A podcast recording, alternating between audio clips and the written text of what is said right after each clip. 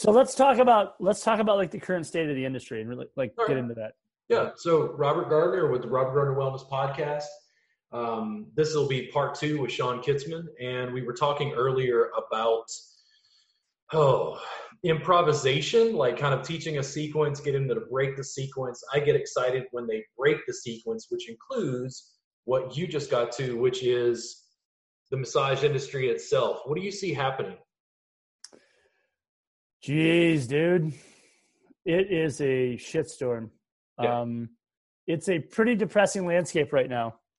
I mean, we, you know, obviously, uh, I have access to the massage entrepreneurs group because I'm, you know, you've you've made me an entre- a moderator, and um, we get to kind of see it from the inside out, and uh, it's a pretty bleak place right now. And and I and I think that I see a lot of people um, hoping and praying that a government. And by the way, I'm not a tinfoil hat guy, right? Like I'm not running around worried about EMF and all the rest of that shit, right? Like I'm just a pragmatist. And the reason why I'm so pragmatic is because I built my practice in Michigan in the late 2000s. And also being from Michigan, I've watched an industry crumble and I know what that looks like. I, I've I've seen like exponential wealth leave.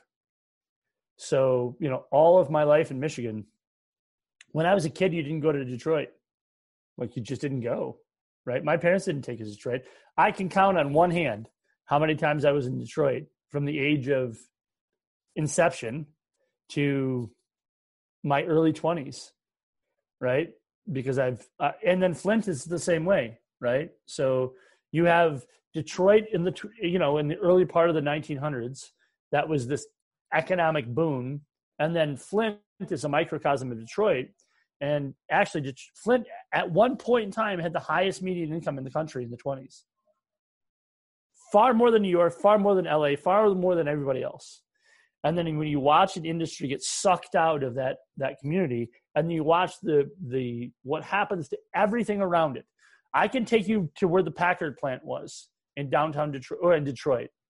And if you can like put on your imaginary glasses and look at the landscape of what that was and what it is now, that's exactly what I see right now in the industry. and it's actually what I see globally, by the way, right? And so, you know, I think the thing that really concerns me is that a lot of people, like I just looked, and I won't say the person's name because I don't want to incriminate them, but I just looked before we got back on again. I saw someone talk about the $2,000 stimulus check. Now, I will tell you that during this election cycle, um, I was a big Yang Gang guy, right? I like Andrew Yang a lot.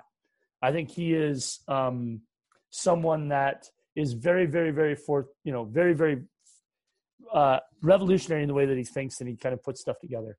Um, and I like the idea of UBI or what he calls the freedom dividend. Yeah. But like Andrew Yang, I have this much confidence in a government. Yep. I don't give a shit if you're Republican or Democrat. I don't want to care. I don't want to talk about that. Like, I just want to talk about like the facts of like the idea that they're going to make a means tested uh, stimulus check, right? Uh, based on what we made two years ago um, is bananas, or a year ago is bananas, and then they yank it out from underneath us. I can't actually get unemployment here in the state of Minnesota. Yeah. Um, so I see a lot of people wanting to rely on a government that is evidently doesn't give two shits about small business people. Yeah. And it's and and you know the my wife and I have talked about this a lot because like two weeks ago, my wife and I were talking about the unemployment. And she's like, Well, you know, what about this? What do you think about this? And I was like, Well, first of all, I'm not trained. My brain doesn't think about that. Yeah. Because um, there was nobody to catch me when I fell in the mid to late 2000s. And so, you know, like from 2000 to 2010, like if I could scrape one penny together to make two pennies, I was really happy. And um, you know, I mean, 10 years I lived in just struggle. And so, uh, but that also has given me a nose for things that are a little bit more dire. And I think the place that we're at right now is I was just listening to uh, Ulster, Dr. Osterholm, who was on Rogan. Uh, that was the infectious disease guy uh, from Minnesota. I was listening to him today, and he was talking about like 20 months, which is by far. And also, he recognized this thing like end of December, early January, as okay, this thing's going to come and it's going to be here. And um, the idea of 20 months and the fact that that a lot of the industry is really kind of choosing to follow something that is un, unfounded and untrue. I mean, if we just look at the rest of the world as an example, and we're doing far less things than the rest of the world is. So, why do we think that in two weeks somebody's going to sprinkle them Corona fairy dust and then all of a sudden everything's good? And I think I like, and I am a like, it's so funny because people who don't know me, and you and I have talked a bit, and you know I'm a ridiculously optimistic person. I am straight freaking Eeyore with a sprinkle of rabbit in here if we're looking at Winnie the Pooh characters. Yeah. Generally, I am legit Tigger and a little bit of Winnie the Pooh, right? Yeah. Like legit.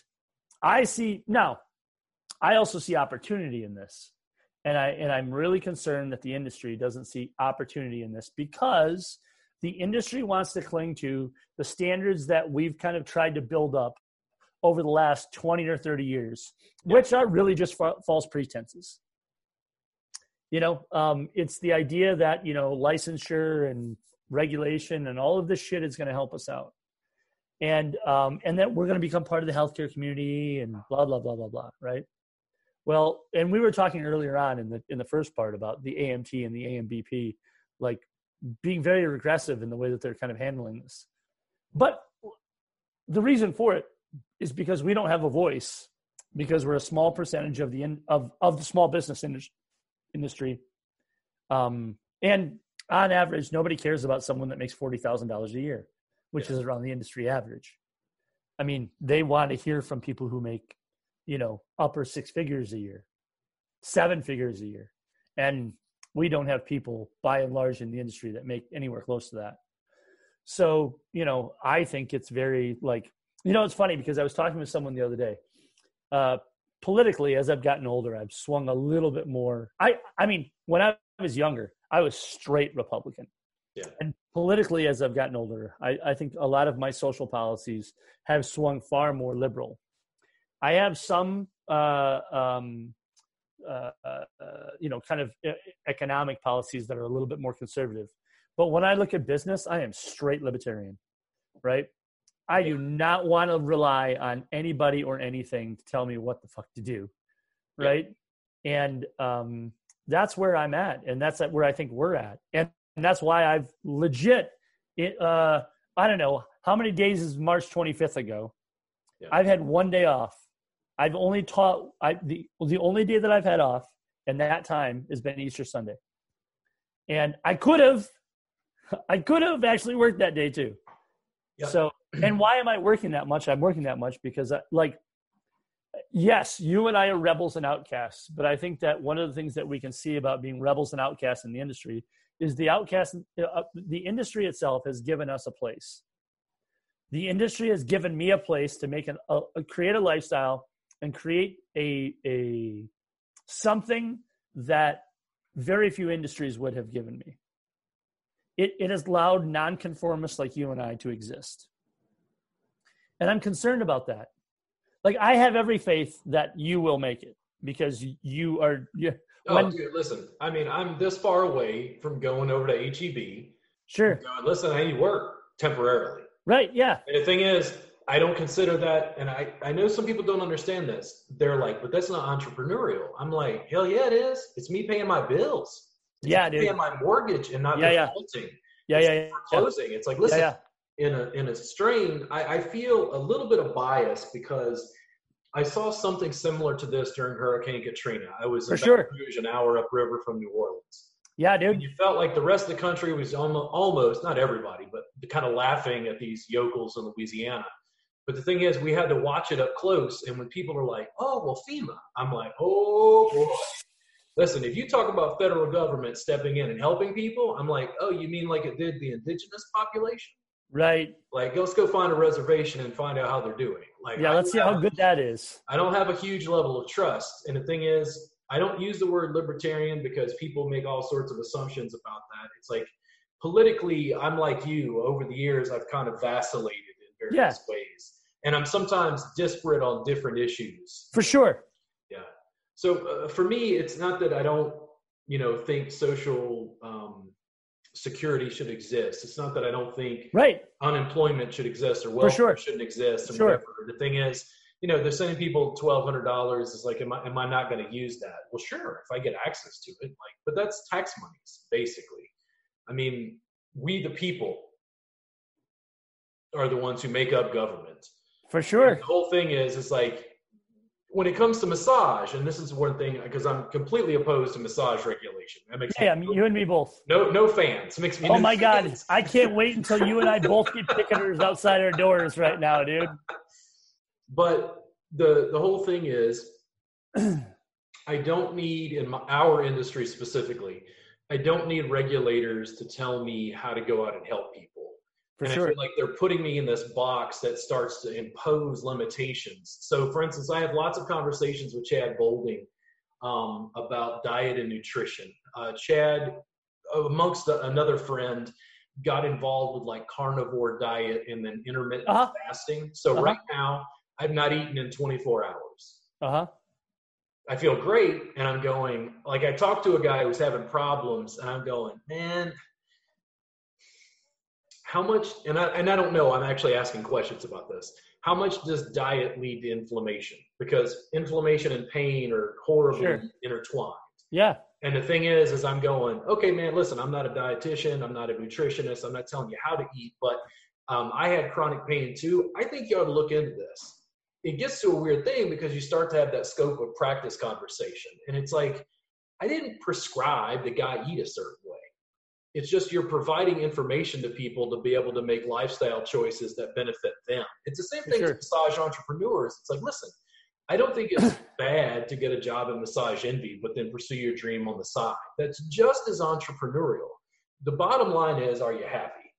Right. And I was not happy because insurance billing, I worked at a chiropractor's office. I really came into my own, kicking people's ass in 30 minutes an hour sessions. I was a mechanic like sure. the, the chiropractor, the other staff started referring the chronic pain people to me, just going, we don't know what Robert does, but he seems to help people in pain. And then all the other staff were really thankful because they got to do easy, kind of Swedish relaxation. For sure. The chiropractor had big guys turned into butter by me, so it made it easier for him to adjust them. For sure. But I never rested on that job.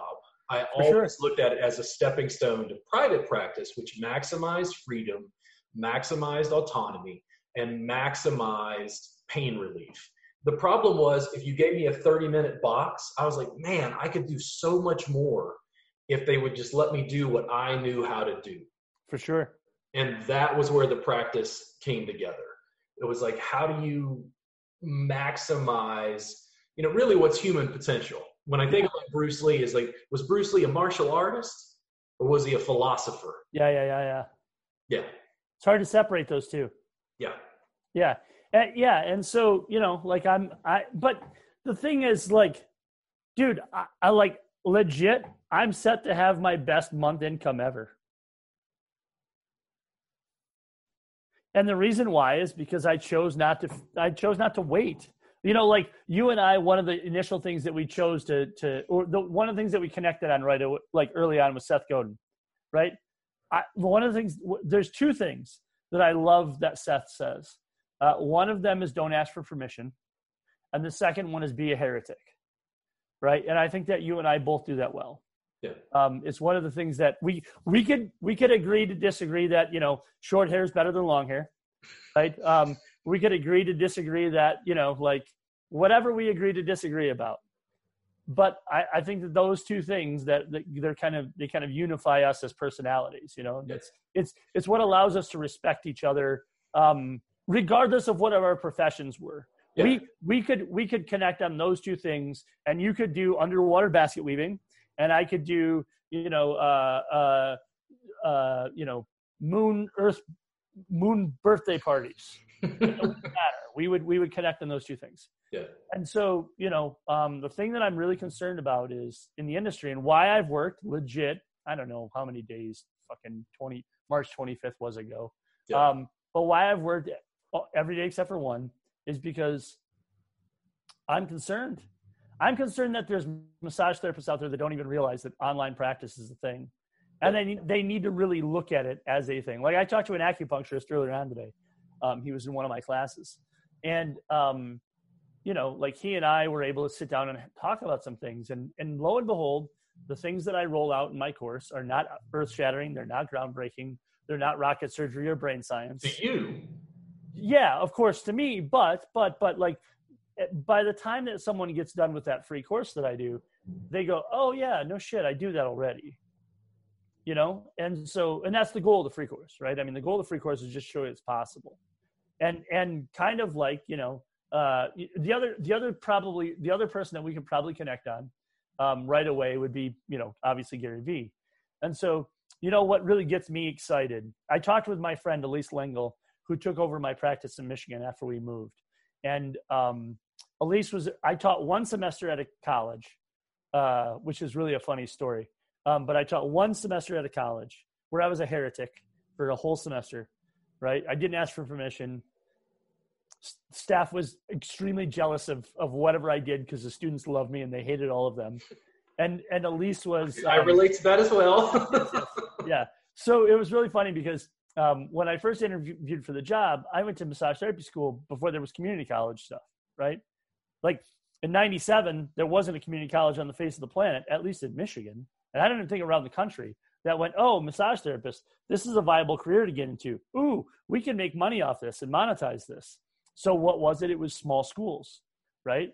And so, um, you know, by the time that I got around to, to teaching at the college, it's 2011. They hired me for an occupational sports massage, uh, occupational injury and sports massage instructor. Other than repetitive use and motor control, I have no idea how those two things are lined up together. Uh, I, I, mean, I, we could have a conversation about it, but how you put those two things together for brand new students doesn't make sense to me. But so uh, when I interviewed for the job, the lady who taught the the the she was the director of the course. She was like, "Well, you don't have a you don't have a degree," and I was like, "Okay, so let me ask you this question: Who's the longest person on staff that has that has massage experience?" She said, "Well, me." I said, "How long have you been teaching for?" She goes, four years." I said, "How long have you been in practice for?" I said, "She said seven years." I said, "Oh, so you're in practice for three years?" She's like, well, no. And I'm like, yes. You've been on staff there for seven, for four years. And also you told me you had to practice out of your house. So it's a very different thing now. And she was like, well, and I said, so here's the deal. I traveled with a nationally competitive boys soccer team for three seasons. Who on your staff has done that?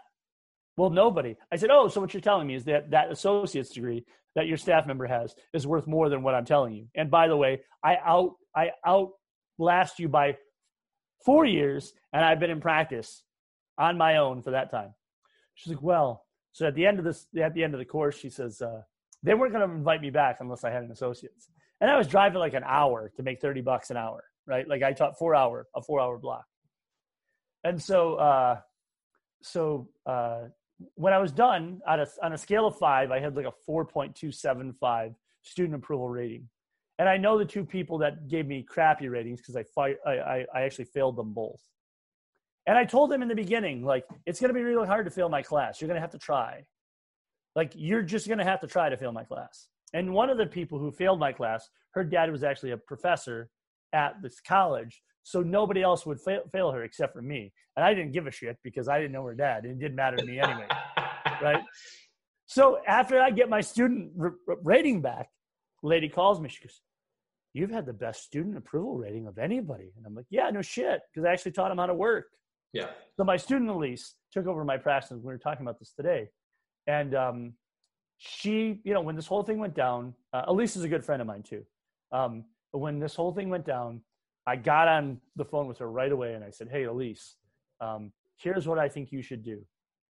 And the thing that really excites me about watching Elise over the last nine years, um, and then over the last probably four or five years, because she's really kind of taken off with some of the stuff in her practice, is that she has decided to really think outside of the box. And so Elise has now created, you know, this opportunity for her because now she's doing, uh, she's seeing online clients, she's created some online classes, and she's really kind of breaking the mold of what should happen.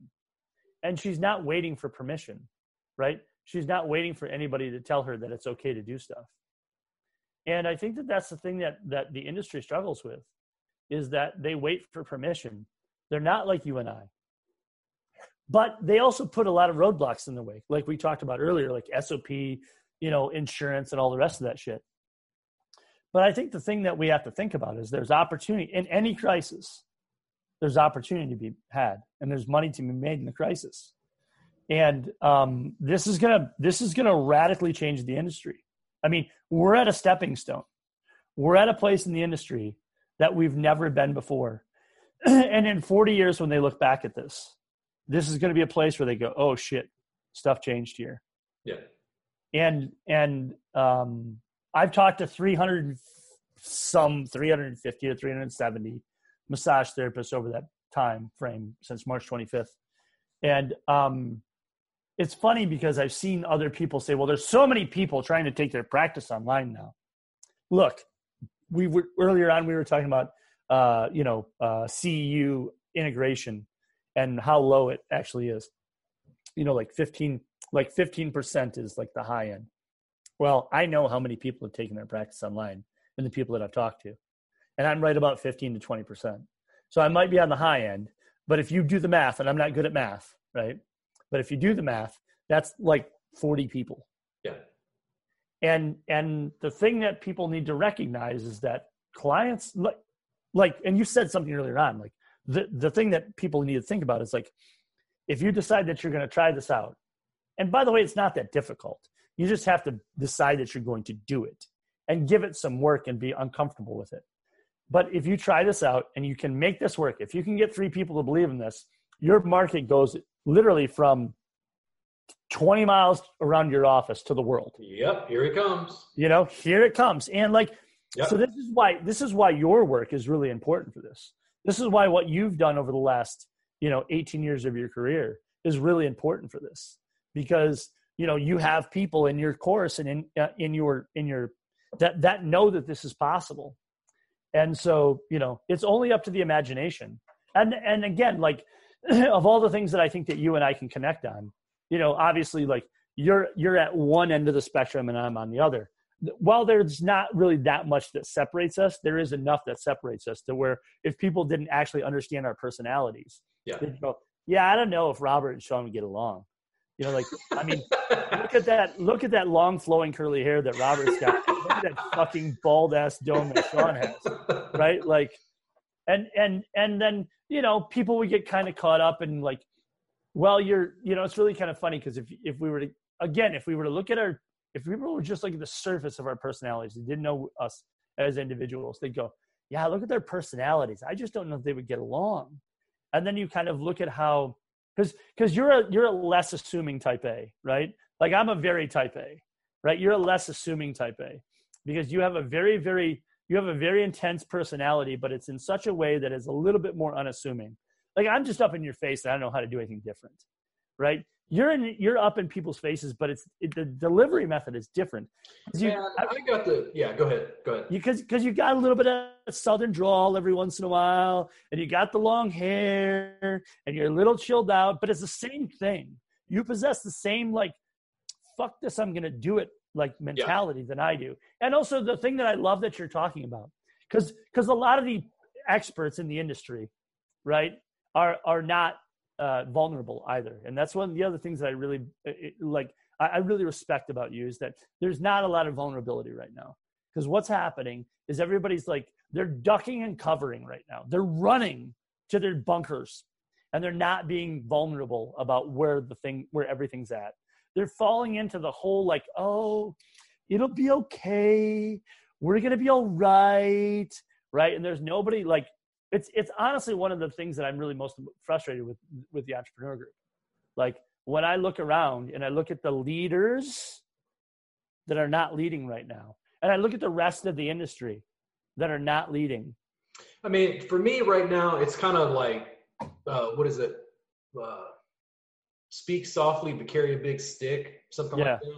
Yeah, yeah, Like I could go on and say stuff, but you know, I'm in a different position because for the last three years, I've been skewering online education. for sure. Not all of my revenue stream is gone because people are still subscribing. Yeah, They're home alone. Like I Yeah. was, you know, to make a long story short, I'm trying to push right now into online education even Yeah. harder because Yeah. everybody's at home. yeah, So I don't want to rub that in people's faces, especially when people are, you know, destitute and struggling. Well, I mean, also to be fair though, like you're asking for seven bucks a month, right? Like, Dude, I mean- listen, I, if there is anything that I have fought people on, it is that. Listen, my staff, people who work with me, I mean, close proximity, just like you and I are having this conversation, they're like, Robert, you have to raise the fee on that subscription service. And I'm like, no. And they're like, but you're not making any money. And I'm like, the money I pay you with as an independent contractor comes from the goddamn subscription. Like, So I am you making- don't understand. I'm Yeah, yeah. not trying to hit, I realize this, I'm not even trying to hit the US marketplace. Yeah. yeah, global. It's I, and I'm telling you, I've told people this. I'm like, we when I when I gave away my free workbook years ago, it was my first venture into online stuff, and I had thousands of people download the workbook. And at that time, we collected data on like what countries they were in. I made a Google map and I put pins all over it for every country. And I was most frustrated because sub-Saharan Africa had the lowest download rates. sure. And right now, I'm looking at my phone and I'm like, I want someone in sub Saharan Africa to video message me and tell me that they're helping people in their village because they're studying with me online. And it's like, your local school is not providing that education. I am from my garage. I understand it. I'm pushing. I'm doing all I can. And it's like, speak softly, carry a big stick. It's like, it doesn't have to make sense initially. So here's what I tell people it's like, because initially you're crazy, but when you make a lot of money you can become rich, oh, he's eccentric. Right, yeah. All of a It's sudden, it becomes it becomes right? yeah. So for me, um, I did like a little preview earlier of our our vault and our subscription service, and in the business section, um, I'll take recordings or videos I've made, and I had one where I talked about the Grateful Dead. I, I never saw the Grateful Dead live, but I love the Grateful Dead's music for Sure. a variety of reasons. And the thing is, it's like, oh, uh, hippie. Because when I walk into a room, they're like, oh, it's like the Big Lebowski showed up. Right, right, right, right, right. It's like the tumbling tumbleweed, you know. Yeah, yeah, just- yeah. Just Yeah, cool. yeah. You smoke the J, or whatever. Yeah, yeah, You know. yeah. And it's like the Grateful Dead are the quintessential kind of hippies, for sure. right? But it's like uh, the Grateful Dead were anarchists, man. Right, for sure. Dead like did a lot of drugs, like blew a lot of minds, traveled around the country. It's like, could you say they were lazy? Jerry No. Garcia was Right. dead Right, like 20 years. right. And the remaining members of the Dead got together in Chicago with Trey from Phish, and they made like $30 million in a weekend. It's like because they cultivated their fans, they played without a net, they improvised, they built a fan base, and then what? The, the- here's the thing like, I, I love this because the reason I got so into the Grateful Dead was live recordings that some head somewhere during the era of blanks and postage would send me the Grateful Dead, you know, basically having recording contracts, whatever. When the technology got good enough, people started sneaking in recording equipment to record the live shows, which For were all sure. different. And I can, I, I've heard stories about this where like people went to Jerry and like Jerry, people are recording the show, and he's like probably on drugs, and going, Sure. I don't own the music after it goes out of the speakers. Like, who gives a shit, you know? Because they're just they just look at it that way. But what happened was they created a sort of pre-internet viral marketing where people they allowed taping now.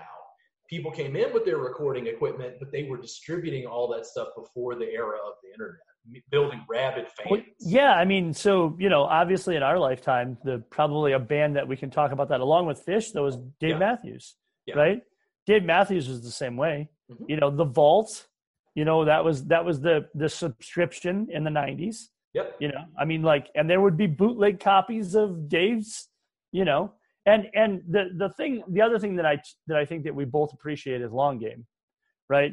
Because there's people that we know that play. I don't know if that I can even call it short game. It's shorter than short game. It's like micro game, right? Because it's all transaction. Yeah. And I was talking about I was talking to Norbacek because Norbacek and so you know it's funny because I wanted I wanted to say this and and and if there was one thing that that I have to thank you personally for because I, I don't know that we've ever talked about this. I was actually in the entrepreneur group before you actually asked me to come in and I got out because I didn't like some of the shit that I saw. and then you asked me to come back in again. And not only did you ask me to come in, you asked me to come in multiple times. Yeah. And then I came back in, or I came in again, unbeknownst to you, right? Because I I was in there and I was just kind of on the DL. I was just because like, oh boy, this is not gonna be this is not gonna make me popular. I don't like massage therapists very much. Like as a group, I don't like them. Yeah. So there's gonna be a lot of people that don't like me for this. So like you know, we're gonna watch like the three people that watch this part of it, right? And then it's gonna go to like 0.25. right? Your metrics are gonna be pretty quick on this one. You're like, fuck, I'm not gonna have him back on again. You know? So um, but you know, like but the one thing that I have to do, the one thing I have to say is that um your ability to to to allow the group to kind of do its thing. And i have become very very very good friends with norbacek very good friends. I, if i don't get a message from that fucker before six o'clock in the morning central standard time i message him and make sure that he's okay. We talk all day the only two people that i talk to more is my wife and my son because they live with me. Right? And so I have to thank you for that because I have made a very good friend in someone who I shouldn't be friends with, by the way, because he's an evil fucker. Right? like he he he represents the opposite end of the spectrum of anything that I even would have wanted to talk about. I remember when he first came, popped up in the entrepreneur group and I started watching him like, oh, this bastard. Yeah. Freaking marketing, didn't own a practice, Yeah. doesn't know what he's talking about. Groupon son of a bitch. Yeah. You know, like, and then, and then I watched one of his Groupon posts and I was like, oh man, dude, this guy is smart as shit. Mhm. And so I have to thank you for actually like allowing the group to do what it does because I've made a friend that is legit. Like, so here's how I classify friends. I have lots of acquaintances, but here's a friend to me. A friend is somebody that I would take my my uh, pen thermometer and stick it in your eyeball for. And Norbacek is one of those guys, yeah. right? And so it's a really interesting thing, and it's so funny because like he messaged me uh, two Januaries ago, and when I was when I was when I did that kind of uh, when when Seth Bones Seth Godin's This Is Marketing book came out, and I was doing the daily like I'm just going to post on the daily this content because I want to show you what it can do. And he messaged me like I, I don't know I was on day like 29 or something like that. He goes, you know what? He goes, hey man, I just want to let you know that I really like what you do. And we were at, I was at odds with this guy, you know, like I was like, there's no way I'm to like that dirty marketer guy. And then we have become, I mean, really good friends. Yes. So, but we were talking about this earlier on today, like, like you know, there's, there's, there's definitely um, something to be said for people who can, in times of crisis, stick their head up. And I've made this, I've made this analogy, right? Like, and I've talked about it on my sustainable coaching practices page, and I've talked about it every once in a while in my free classes. I see all these people, and I. By the way, when I say this, I don't count you as one of these people because because you've provided a platform that I like the the shit that you tolerate on the daily. I would I would never put up with. Well, Like- I try to figure it out. Like entrepreneurs is a weird thorn in my side. Like I, Yeah. I try to like.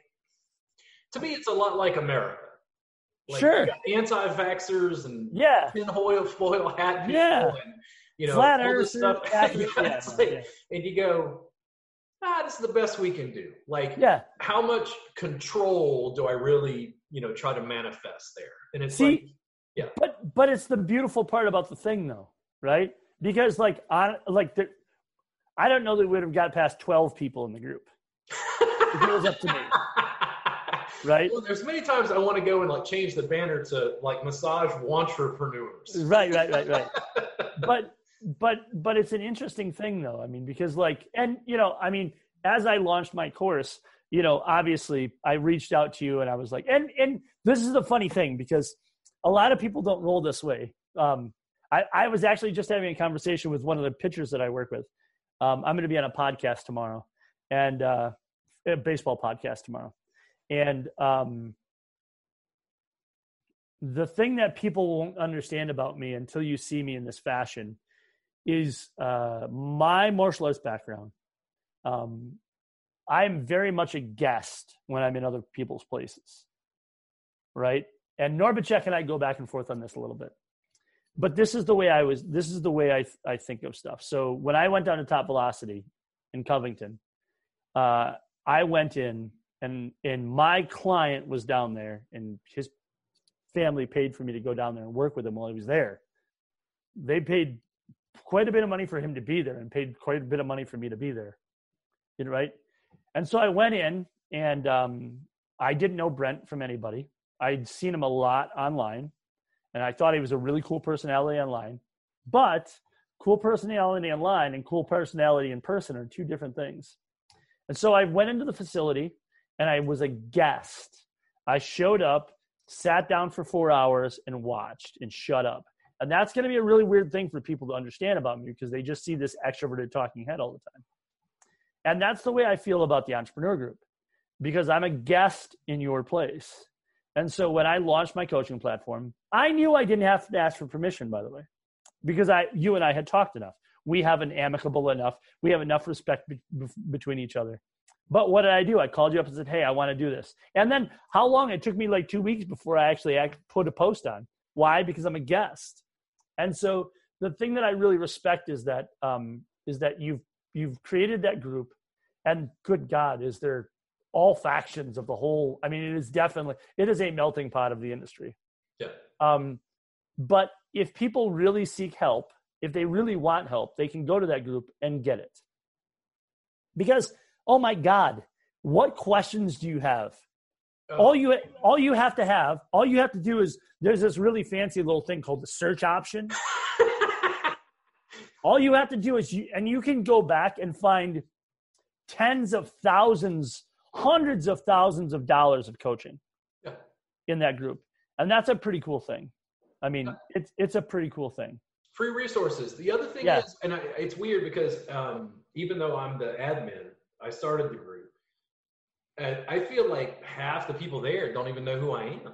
Right. And I, and I post regularly. It just depends on whether they're interested in what I'm doing or not. And it's like it doesn't really matter. It's Right. like um, you know, it's like flipping an FM dial and just finding under the song and figuring out whether you're a fan of some band. It's like it doesn't Right. it doesn't really matter. I just keep putting out songs and just doing my Right. thing. Right. Um, the business itself and the group it's like it all depends on what you put into it. Um, For sure. One thing I know about myself is I have a spiritual fervor behind massage and body work, whatever Uh-huh. you want to call it. Uh-huh. Like yeah. the way we help people with pain, uh, mobility, those are my two main things. Yeah. Um, I have a religious fervor about it. And then after the pandemic hit, for instance, um, a young lady called me and said, Hey, my husband's a military vet. He's having problems. And I was like, oh, What are you doing tomorrow? Now, I, you know, she's like, she said something about telehealth or whatever. And it's only been since the pandemic, by the way, last three weeks, For sure. that I've even even heard the word telehealth For sure. Yeah, yeah. much less like it was a legitimate thing. And all I did was get online, show him how to use a foam roller, show him how to use a tennis ball, which he had. In 30 minutes, he reduced by two points on a pain scale. Sure. Life changing for that dude. And it's like there are sessions I give that are three hours long that the person only reduces by two points on a pain scale. Right. I know it's possible. I've known it was possible. The problem is I, I was having to drag the massage industry online.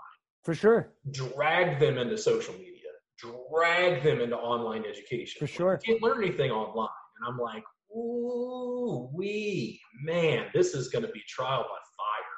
Yeah. Whole time I'm like, Robert, I know they're doubters. Just go. Exhaust all resources, continue teaching, and find your people. Well, we're gonna we're gonna do a really interesting thing here because I'll tell you how um, this works from outside of the uh, from the industry uh, in another very niche niche market. Okay, so the jiu-jitsu community is as weird, if not weirder, than the uh, massage industry. But I will tell you, and I'm gonna sh- I'm gonna show the people right now. Oh, hold on, let me go back. Sorry. Come on, they're this this website is doing too good of a job with its its uh, upsells. So let me go in here. Now, where's my videos? Okay. So one, two, three, four, five. So if you look into my feed here, you can only see like these five videos here. Those five videos there were 197 a piece. I've bought a grand worth of instructionals yeah. from a world class jiu-jitsu guy. Yeah. Now, 15 years ago, that was like, you know, only the best of the best had online instructionals. And now, I mean, granted, Danaher's the best of the best. But um, I will spend another grand next year, right? Probably more because his instructionals are so damn good. Like I'm a fan of his now. And the thing that the massage industry needs to recognize is that well because here's the thing, like people will tell you that jiu-jitsu cannot be taught online. Now, there is something to be said for that because there's like you can only drill so much on the dummy, right? The dummy doesn't give you it doesn't give you uh, uh, uh, live resistance. It doesn't give you aliveness, as they call it as we call it, right? And now, you know, yes, there's there's something to be said for human touch, right? There's also something to be said for someone who can get online with you, be a willing participant in the things that are going on with you, demonstrate compassion and and and and you know empathy for you in your thing, and help you provide solutions. Yep. There's value in that. And and that's the thing that the industry has to wrap its brain around. Because again, like I said, we are at a cornerstone in history. It's right here. Yep. Now, is it for everybody? Nope, it's not for nope. everybody. Just like just like relaxation massage, sure in the hell isn't for me. Right? Just like I, I have zero interest in cupping. Right? Now, are those two modalities or are those two delivery methods in uh, uh, uh, do they not have value? Both of them has have absolute value, but they're just not good for me. But how do I know that? How do I know that that uh, uh, relaxation massage isn't good for me? Because I tried it on for three years and lied to myself and figured out that I wasn't good at it. Yeah. Right. I just know that for me, like I'm not interested in in, in like tools, right? So because I do movement reeducation, but that doesn't mean that the the massage therapist that I hired previous to that she does a lot of cupping and i was really excited to have her on board because i think it's a viable modality mm-hmm. so you know like i've seen it before there was a, a, student in our subscription this has been a year or two ago um, as i talked to subscribers she was having a problem with her hands because uh-huh. therapists are working on a table compressing yeah. They're yeah. Developing carpal tunnel issues and i you know at that time i think it was over facebook live um, I said, yeah, I'll just show you how to work on yourself. And they're like, what? And I'm like, well, it's free. You don't have anything to lose. And then I work with her and I was showing her how to basically take her knee on a mat, put it in her forearm. For sure. Yeah. Flexors or whatever. Yeah. And you could see the videos in the vault. You could see the look on her face when she's like, oh my God. That worked. Like, how did this guy know this? And I'm like, I've done this nine million times. Sure. Like to 90%, you know. Like yeah. 10% was the online portion. Yeah, yeah. But the thing is, it's just like the veteran. When I work with him, and you can see him go, how the hell did this guy this kind of weird hippie guy showed me how to work on myself online. You know, for me, working at a chiropractor's office, I'll never Yep. forget just going to a, an anatomy chart and saying, listen, you got these muscles over here. They just a little bit tight along your spine. It's, you know, this muscle, that muscle. And they go, wow, I've never had a massage therapist educate me before. Essential. Anatomy 5. I use it every day in my practice. That to me was like the, the failure of the massage industry. Yeah, for The- sure. The, the, the bottom, it was the, the boundaries, the expectations were set so low right. that I only had to perform to here. Right. Yeah. Yeah. Yeah. I mean, if you can, yeah. So, you know, I mean, again, is it for everybody? No, it's not for everybody. Well, and by and large, it's not for everybody is because if you stay within the purview of the industry, then you're not going to be able to break beyond that. And the two things that I, the, the two things that I talk about that I think that are most important for massage therapists, if they're going to, to get better at all, I don't care. If you're going to deal with injuries, here's the two things you got to get better at. You got to get better at interviewing. So you have to be able to drag information out of your client in a way that we're not taught in school. Because what are we taught in school? And, and I was, it was funny because I was talking to this acupuncturist early on today. I had mentioned that uh, in part one. And um, we were talking about like how school is just enough to make sure that you don't kill somebody essentially Yep. right? Doesn't matter if it's chiropractic. It doesn't matter if it's PT. It doesn't matter if it's. It doesn't matter across the board. You, it's just enough to make you safe, right? But outside of that, those are skills that you have to put together on your own. And and being able to interview a, a, a client is one of the most difficult things that massage therapists deal with. They're not able to do that because what are we taught in school? and most people are not like you and I. They're they're rule followers. I'm bad at following rules. Um, I mean, if if you track the history of my life, I don't follow rules. I mean, skateboarder, right? And by the way, pre pre X Games and pre Tony Hawk Pro Skater, Yeah. right? So pre before it became cool. Back when you you know on the regular you ran from cops. Not because you broke into some place or stole something, because you were riding your damn skateboard down the sidewalk, right? So I'm a rule breaker as far as back as I can possibly think. So, um, but but you know the, the the thing that we have to remember is that is that in massage land, if you're a traditional therapist, then what happens? What do they teach you in school? You have an allotted time. You need to get as much lotion spread on that client in that allotted time as you possibly can. And don't go a second over but don't go don't end your session a session a second before and don't talk to your client because you're going to ruin ruin their vibe right don't don't try and get fancy on them and talk over talk over the top of them too like make sure that you've make sure that they know that you're smart and and those are the reasons why it's so difficult for people to break out of this because god man what people don't realize is in times of crisis, people just need real people, Yep. right? They need people that are transparent and authentic and and care and are willing to go through struggle, you know, like like just like they are. And and I think that you know right now that's what the industry needs, and collectively as humanity, that's what we need. And we we can provide that that role and that value because you know like so you do three hour sessions. I do 45 minute sessions. Regardless of the time, it's exponentially more than they spend with any other healthcare practitioner outside of personal trainers, right? Exponentially more. My wife is a nurse, midwife, nurse practitioner. The OBs get pissed because she spends 20 minutes with a patient. You know, like 20 minutes with a patient talking about pregnancy, Yeah. 20 minutes with a patient talking about female health. Like, and that's like they're the they're the the man you guys spend a lot of time with your patients you know and so uh, like i don't know i'm not good at math but i know that 45 is more than 20 and i know that three hours is a lot more than 20 Yeah. so what you choose to do with that time is completely up to you now you can follow what the industry does and you can you you know you can stay within your purview or you can choose to educate your client you can choose to create a relationship with your client and like create a healthy relationship with your client create a relationship with your client that allows them to go take advantage and take ownership of their own body right?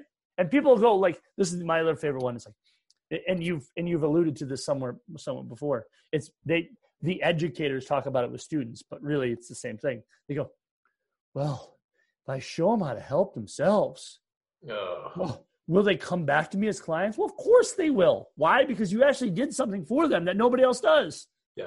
You know? There's no shortage of pain. Um, massage therapists, pre-pandemic, you know, we we deal with pain. Most massage therapists would agree. Even relaxation sessions help people with pain. Yeah. Um, Yeah. There's an OxyContin epidemic. People are in pain, and there's no assistance. Like there's Right. no like. I'm just talking about soft tissue. Right. Like, dude, listen. I try to explain to people. I'm like, listen. I mash on people for a living. I Right. just find an area of tight tissue and go, hey, what's this? And bring your nervous system's awareness to it. That's about as simple as it gets. Yep. Now, it's very fancy mashing, Right. it's skilled, practiced mashing. Yeah. Yeah. Yeah. Yeah. Yeah. But at the same time, it's like, It's still mashing. yeah, it's like talking about um, food. And food is something, I, I didn't become a chef because I wanted to bo- massage your body work. But, you know, food comes in fast food, drive through. But here's what I wanted to do Iron Chef Right. Six course French meal, reductions, Right. sauces. And here's what Right. happens people hang out longer and they communicate and forge connections over food. And the depth of that connection is deeper. And I was like, I want this in body work. Why doesn't this exist? And it was like, well, you have to create it. For sure. Yeah. Yeah. Yeah. So, you know, I, I my my hope is that and and so here's something that I've said. I think I've said it in the Facebook uh, on on the entrepreneurs group and alive, but I'll say it again for, you know, the the 0.25 people that have stayed around for this long for me. Um so, you know, this is the the things that people see in their practice right now, the difficulties that they have, they're not COVID problems. Those are problems that existed before COVID. Mhm. COVID just exacerbated the problem. Exposed. The Exposed. thing is, New Orleans, like people, you know, New Orleans, oh, Katrina. And I was like, whoa, whoa, whoa, whoa, whoa, whoa. The levees failed. Right. The levees failed because the, the infrastructure had not done what it needed to do to protect the city. Now, granted, Sure. it was a natural disaster, Yeah. but it exposed the poverty. It exposed the stuff that had already been there. They acted See- like drugs just suddenly showed up in New Orleans. I'm like, See, this is a really interesting thing. This is a really interesting thing. And I think that this is why you and I connect so well because we're from the same environment. In that, so you lived in, and I've been, so it's so funny because I, I when I was in uh, Louisiana and I drove around Covington and even into like over where the airport is, I said to my client who's from Minnesota, and until, have, have you been to Minneapolis? no, not Minneapolis. Okay. no. All right. Okay. So Minneapolis is a really weird thing. So there's 16 Fortune 500 companies that are headquartered in Minneapolis. We have seven $1 million zip codes in, in the Twin Cities. The money that, I mean, like $100 bills fall out of people's pockets. And for people like you and I, who come from areas that, again, dude, I, now I haven't been into New Orleans proper, but I've seen enough stuff. Like, go into New Orleans proper, go around New Orleans. There was an assload of money there at one point in time. There was opulence there, and then there wasn't. And Detroit is the same way, right? Michigan is the same way. Uh, Ohio, as much as it, you know, I mean, it's that state down south, so I won't talk about it very much.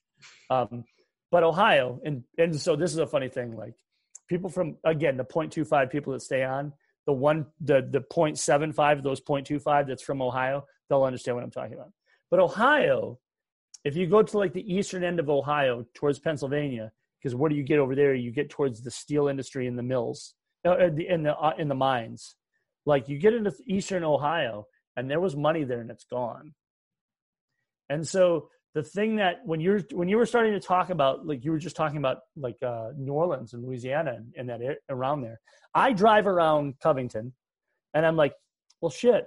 Other than gators and humidity that I don't like, this feels like Michigan to me.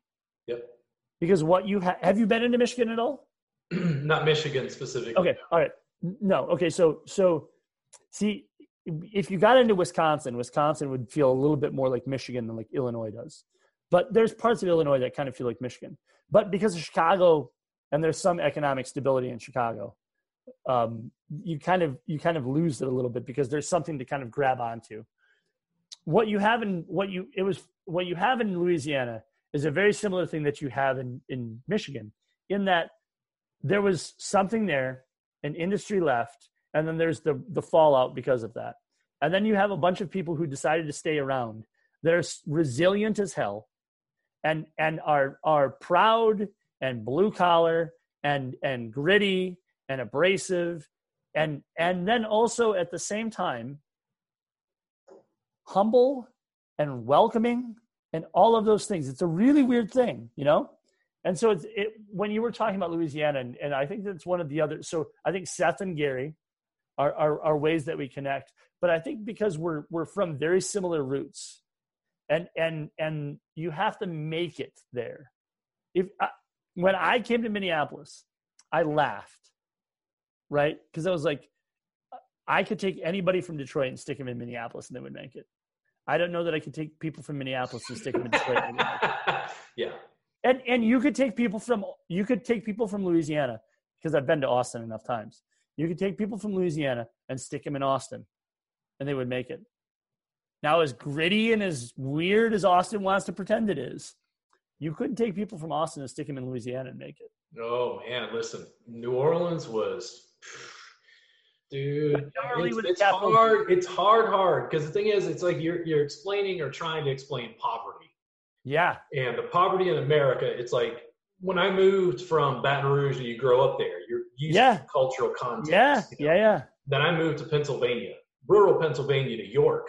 For sure. And i was driving down the highway and i was like it took a month and i was like oh my god these are the whitest people i've ever been around in my entire life. I was like there's no gumbo no boudin no jazz no funk no soul. Right i was like these people got the amish and they're making butter. Yeah yeah yeah yeah yeah. And the thing is that tenacity that street level like master p get rich or die trying yeah, yeah. hustle slinging rocks build a record label rap you know that thing had just been I don't know, culturally just ingrained in me. Like, you know, that, that struggle to survive and thrive. Now, I transported it to, to Austin after Hurricane Katrina to sort of escape some of that poverty and For sure. money already was because it didn't, I couldn't fight the overall culture. For sure. So yeah, being able to be in a position where you just go, can I make it? Can I make enough money to take care of my family? Can I continue helping people? and what's the easier way. So, for instance, one of the things about therapists when it comes to like business, and I talk to them about target market, they're like, well, it's for everybody. And I'm like, you got to sell it to people who can afford it. Like, I mean, don't get me wrong, I have, you know, a $240 three hour session. Not everybody can afford that. And they're like, well, what if I do if I can afford it? I'm like, I created an event called Time Massage Jam where I give it away for almost free every Thursday night for the last eight years. It's the same thing. Right. It's just packaged in a slightly different way where I teach the public how to work on each other. Yeah. But that sort of tenacity is, I mean, it's the underbelly underbelly of New Orleans. Like I was talking to somebody else about it recently. It was getting kind of teary about it because I miss it so much. For sure. But the well, the, the poverty a- and the frustration that cultural context gives New Orleans part of its charm. Yeah. It's like we got to make do with what we got and we made gumbo. yeah. yeah. No, dude. Like, you know, there's cuz there's a there's a there's an authenticity and a vulnerability that comes from that. Like I went down south and I walked in like, you know, I'm going into the subway in Covington, right? And other than the accent, that lady at the subway in Covington was the same lady in Michigan in Subway, right? Like, uh, you're going to lose more people right now when I say this. Um, those people are not the same as the people in Minneapolis. Yeah. Right? It's not the same thing. And there's not the same like desire and grit and hustle and and like, you know, like despite the economy I made it. Despite the economy you made it. Right? Yeah. Now, you had a national disaster. We had an economic fallout. right? But the the the and you had an economic disaster to a place that already had an economic disaster, right? Like you had a you had a you had a, a you know a weather situation to a place that already was struggling, right? So you know what do you do? You know you just pick back up and you dust yourself off and you get back on the horse again. Yeah. You know culturally trying to explain New Orleans to people, you know, having grown up in the area, like it was, it's we culture is a weird thing. It's like, yeah, I don't live in Buenos Aires. Right. Yeah, cultural cultural context. It's hard to explain unless you've been in it. But right. trying to explain to people, I'm like, listen, New Orleans probably has more in common with Haiti than it does the rest of the United States. For sure. Yeah. like, yeah. you know, it was hard. Like I had friends come down. This was one of my favorite stories. I had friends come down after I got out of massage school to New Orleans pre Katrina. We went to Jazz Fest. Yeah. we had a crash course in Louisiana culture. And I'll never forget being on a riverboat at a show. There's a brass band on the upper deck playing and dancing on the river. You know, chemical plant, chemical plant, chemical plant, all the lights. And my friend just going, man, I had no idea. And I'm like, I told you. I was like, this shit is not America, bro. Like, this is a whole other cultural landscape the tenacity and I think um, the supporting the little guy. Sure. That's where massage entrepreneurs came from. That's yep. where the hustle comes from. It's like the guy with a dream. It's why I have, you know, a two hour consult with somebody who's in our subscribers group. They're only paying seven bucks. It's like I'm trying to find the people, the underdogs who are fighting to to get their piece of the American dream. For sure. There's so much I mean, it is a frustrating situation, but there's so much potential if yeah. people will just break out of the normal bounds. Like I talk to so many people about video production because social media is a big, you know, a big deal for me. And it's interesting to me because again and again, it's like I thought I was teaching bodywork. And then I thought I was teaching business. And then I figured out I was teaching self-esteem. Yep. Because yep. they go, no, but people are going to judge me. And I'm like, those people are fucking losers. Why yep. do you care what they think? Yep. Do you have you ever gone? I've never done this. Have you ever gone on the YouTube, found something you didn't like, and go, I don't like this? nope. It's like that's a waste of my life. Well, energy. it's it's and the funny thing about it is like people are unafraid. Like they're afraid. Like so, I had an asshole on Pitching Nerd, um, and I gave him two chances. Right? He wanted to come in and dick swing on my post. So, so now you're a guest, right? Let's go back to that guest conversation. You're a guest. Treat it as a guest. I don't give a shit that we're on the internet. Because you know what I have the ability to do? To block you, dick. And also, by the way, like, so he comes in, he's, you know, has this uh, biomechanics degree, which is about as worth about as much as this sticky note, if we're going to be honest, right? so great, you spend an assload of money to go to school. Like it's like it's the conversation that that uh, you know Will Hunting has in the bar uh, in Good Will Hunting, right? I mean, that's what it is, right? You know, yeah. Oh, great. You're gonna you're gonna plagiarize the whole book for me. I read that book too, you know, and so um, you know he comes in, tries to pontificate about the foot. By the way, I spent 96 class hours on a top on in a CEU that's largely based around this thing.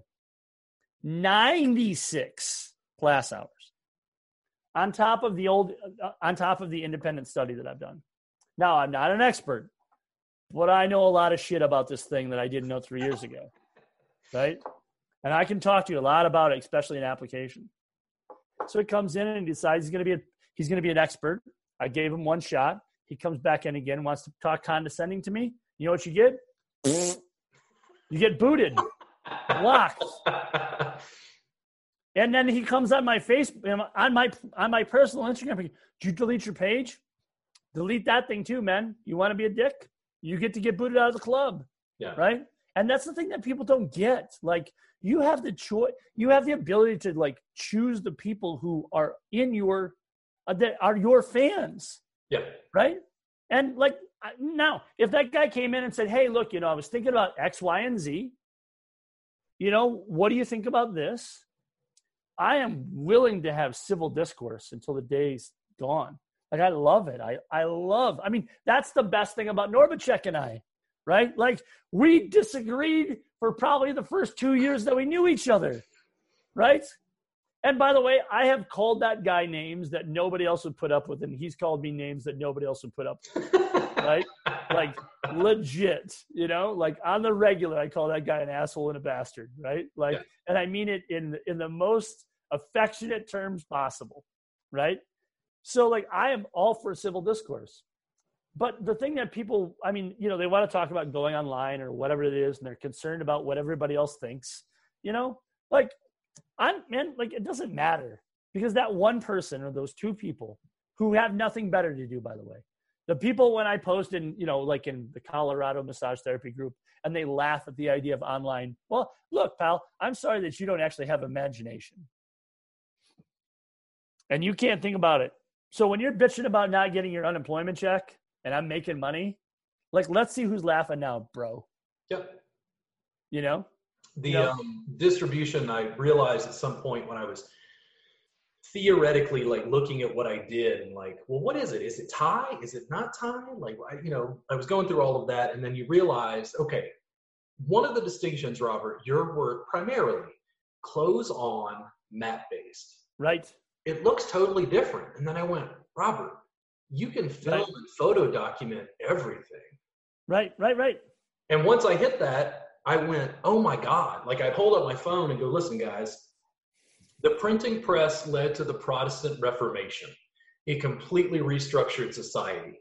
What this is going to do is going to dwarf anything that the Protestant Reformation did. Yep. It's a small personal computer in your pocket that allows audio and video distribution for free to a global audience. What would you have done? Now we're going to be old guys and get off my lawn here for a second. What I tell my son this all the time. Do you know what I would have done with that thing at 14? Hmm. Holy shit. Right? Like put that in your hands at 14 or 15 or 16. Like, I mean, think about what you would have done with that. I mean, like, it's incredible. I was trying to figure out how to make money out in the country when I was a kid. Give me the access to this, right? Like, I mean, give me the access to eBay when I was a kid. Dude, I'd have flipped everything I possibly could, including my parents' house. right? Man, I got this rock. It comes from the country. You need this rock, city folk. Right? Like this is a country rock. It's not the same rock that you have in the city, city folk. Right? And I'll sell it to you for 45 cents. And we'll do an eBay auction for it, and I'll take as low as 25 cents. But it was 25 cents more than I had. And so this thing here, and I mean, we all run into the same problems. Like we all run into the same issues, right? Eventually, we get in our own way, you know. Um, like, but I mean, it's bananas, dude. It's a game changer. And yeah, it's and, not. They, they're always like, I think they're a little too concerned about making it perfect. And I'm like, no, no, man. Listen, get up every day and just make it better. Yeah. So, so let's talk about. Better. Let's talk about perfect. Let's it's talk like, about what. If you, if you practice Brazilian Jiu Jitsu, you still practice. For sure. Yeah. Is your practice going to be different six months from now? It should be. A year from now? Should be. It's a practice. And yeah. that's the whole, it's an art right. It's an art form. Because right. 30 yes. years. Change, oh, yeah, yes. he's known for his blue period. Yeah. It changes. Yeah, yeah.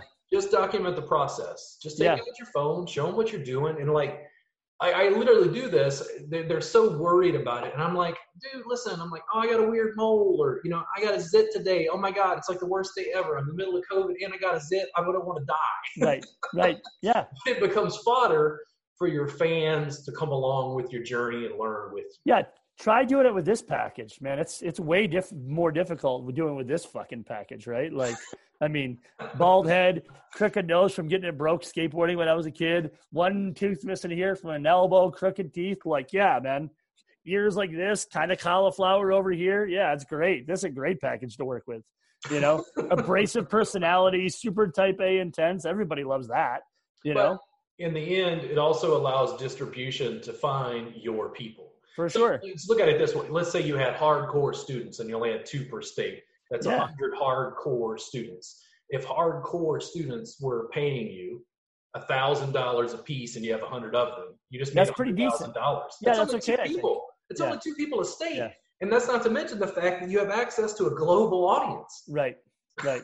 yeah, I mean that's the thing that's blown me away with my free class. You know, like yeah when I started to get in people internationally, like the first guy I got in was from from Denmark, and I was like, oh shit.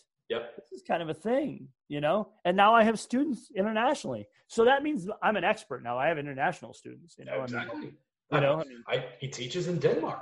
holy shit, yeah. I mean, you know, you got I got people, I got internet. It was so funny. You came in, I was like, I have international money now, right? So you know, I mean, but but when you think about it, like like we'll talk about uh about perfect, right? So uh, I started this. By the way, this coaching thing wasn't this this plat, online platform was not something I was even intended to do eight weeks ago, right? I stumbled into this thing, and then after Ortiz posted on the on the group, you know that he took my course and he really liked it. I had 300 people sign up within like 96 hours, Yep. right? Like, and like I went from my duct tape and toothpick system that I had imploded upon me. And then one morning, one at three o'clock in the morning, I did a heavy kettlebell or I did a high volume kettlebell set. And oftentimes, if I don't eat before I go to bed, and I did eat before I went to bed, but I I woke up and I was hungry and I can't go back to sleep again until I eat again.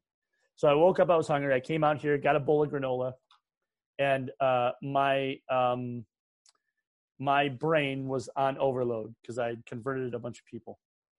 And uh, in that time, I I sat down and I put together this mind map. You can't see it now because it's all fucking you know like it doesn't work.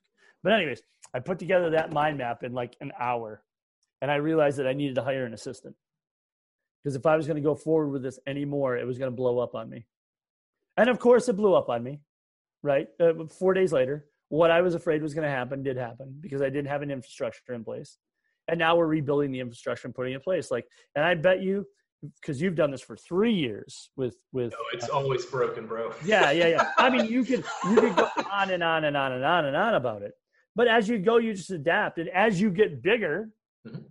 now the average massage therapist, the barrier that they're going to have is whether they use Square or Stripe or PayPal, whether they use MindBody or Acuity or you know Booker or whatever the hell else they want to use, whether they use Zoom, FaceTime, Google Hangouts, like those are the problems that they'll have.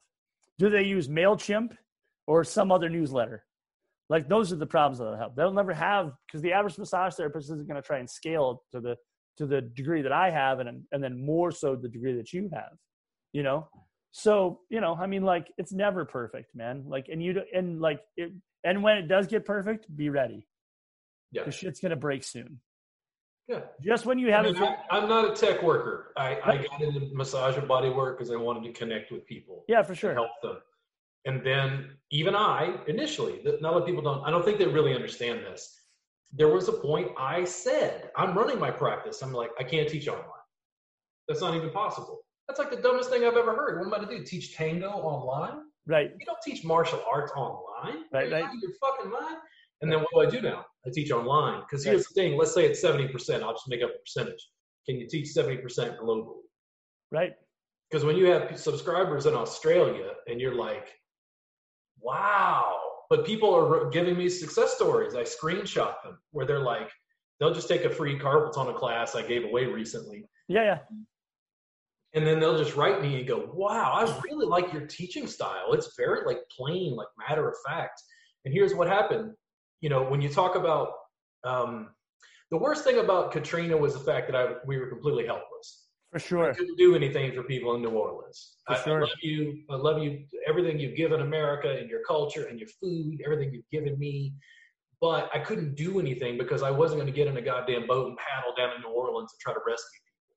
Yeah. so what happened when COVID hit is I went, okay, hold on, what do I got? And I'm like, I got a carpal tunnel class. Like nobody's signed up, barely signed up for it. I gave away like 700 copies of that course within a week. Sure. When I told it up, because we normally charge $70, that was $49,000 worth of class stuff that I gave away for free. And you go, I mean, it's the least I could do, right? Because it's not like I have to reteach it. I'm just pressing a button to allow Right. access. Right. And like, listen, when I did, our infrastructure died. Sure. Yeah. There was there was all kinds of like software integrations that to, to this day, like two weeks later, I'm still you know dealing with. But did it help people out? did it build exposure? Did it let people get to know me? Did it have people want to connect with me, talk yep. with me? Did it foster relationships? It's just like having the podcast. You know, is is the podcast we're doing good for you? Right. good for me? Right. It's like no, it's good. No, it's just good. It's yeah. just good. Yeah. yeah. Yeah. No, I think those are important things. I think they're all important things, and I think that you know, um, giving to the community is is well again i mean i think you and i have the same thing as like you know this this is give this community this industry whether it knows it or not for two black sheep um, has given us both so much you know like i can't i can't sit back and watch people struggle you yeah. know and obviously i also know i'm pragmatic enough to know that you can't help everybody but damn the people that i that i can help i want to help and and if I can offer that help, yeah. because I'm willing to not, I'm willing to be a heretic, and I'm willing to not ask permission. Yep. You know, the, I'm good. The benchmark thing was me going, okay, how about I give you an entire template of everything I do in my practice for free for your first month and for seven dollars a month thereafter. For sure. They're like, that's impossible. And I go, ooh, okay. I'm a heavy ahead. Just keep going. They'll Let's figure it out later. Yeah. This thing, I can't make you use it and right, apply right, it. I right, can't make you dig through it. But oh, the handful of students, the guys who are willing to dig through the Grateful Dead's vault and go, oh my God, listen to this show from 74. Oh my yeah. God, look at what they yeah. did. You know, this was way ahead of its time or whatever. That's the thing. It's like digital distribution is not delivering um, body work. Right. It's delivering information. Yep. And information in the digital age is like a wow. I mean, you know, a mechanic, like anything you want. And I tell students this because sometimes they have questions that are outside of my scope of knowledge. And I go, listen, go to Google or right. YouTube and say, how do I? X, Y, and Z. Yeah. Dude, I remember there was like a weed eater. I'm not real good with like lawn equipment. Yeah, yeah. I had a weed eater and the weed eater hose like dried and dry rotted and cracked. Yep. And then I, I looked up the, the code on the weed eater for its make and model and said, filter gas something you know other. And i'm not lying there was a perfect schematic. Yeah. Showed where the hoses are i was like wow. And a youtube video to help you change it. Yeah. If you're willing to put in the time you could change it. Or you can just take it to the shop and have somebody else do it but the information's there available to you.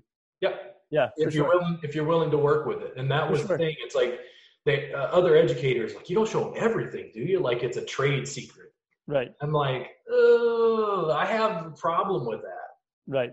Because I don't think any of this is a secret. I'm trying to give it away as fast as I can. Dude, it's the human. well, first of all, Samuel, it's the human body. Do yeah. we really are we that arrogant enough to believe that you know? We'll say you know, two thousand years. We'll say, right? Two thousand twenty years. If we just take that little time signature, do we do we really think we're that special that we've created something within the last 2020 years that stands out that's an asinine situation. You know like it nothing for bodywork nothing's new under the sun. I mean like we've all it's it's been done a bajillion times. The subscription robert you got to charge more the, the staff the ce not, not ce uh, the, the the independent contractors that i yeah. have like you gotta you gotta charge more. They're always trying to squeeze my audience for more money and i'm like no no no. How about how about a different question? Instead of how do we make more money it's like how do we help more people Right. Ask ask that question with me very deeply. Yeah. That's where the money comes from. Right, right. Like, I know they don't understand it, but the thing is, I have a connection with my audience. If right. I lie to them and sell them a bunch of trash, like right. I might make some short term profit. Yeah, yeah. But what does it do to my long term legitimacy? Yeah, yeah, yeah, yeah, yeah. Well, I just looked at the clock here, my man, and I, I think we could do this for you know another four and, hours. And we will eventually. And we will, yeah, yeah, yeah, yeah. That, that, so be... t- tell the audience where they can find you again. Yeah, so you can go uh, to Sean Kitzman on Facebook. You can go to Synergy Movement Therapy Case Studies on Facebook. You can go to Sustainable Coaching Practices on Facebook.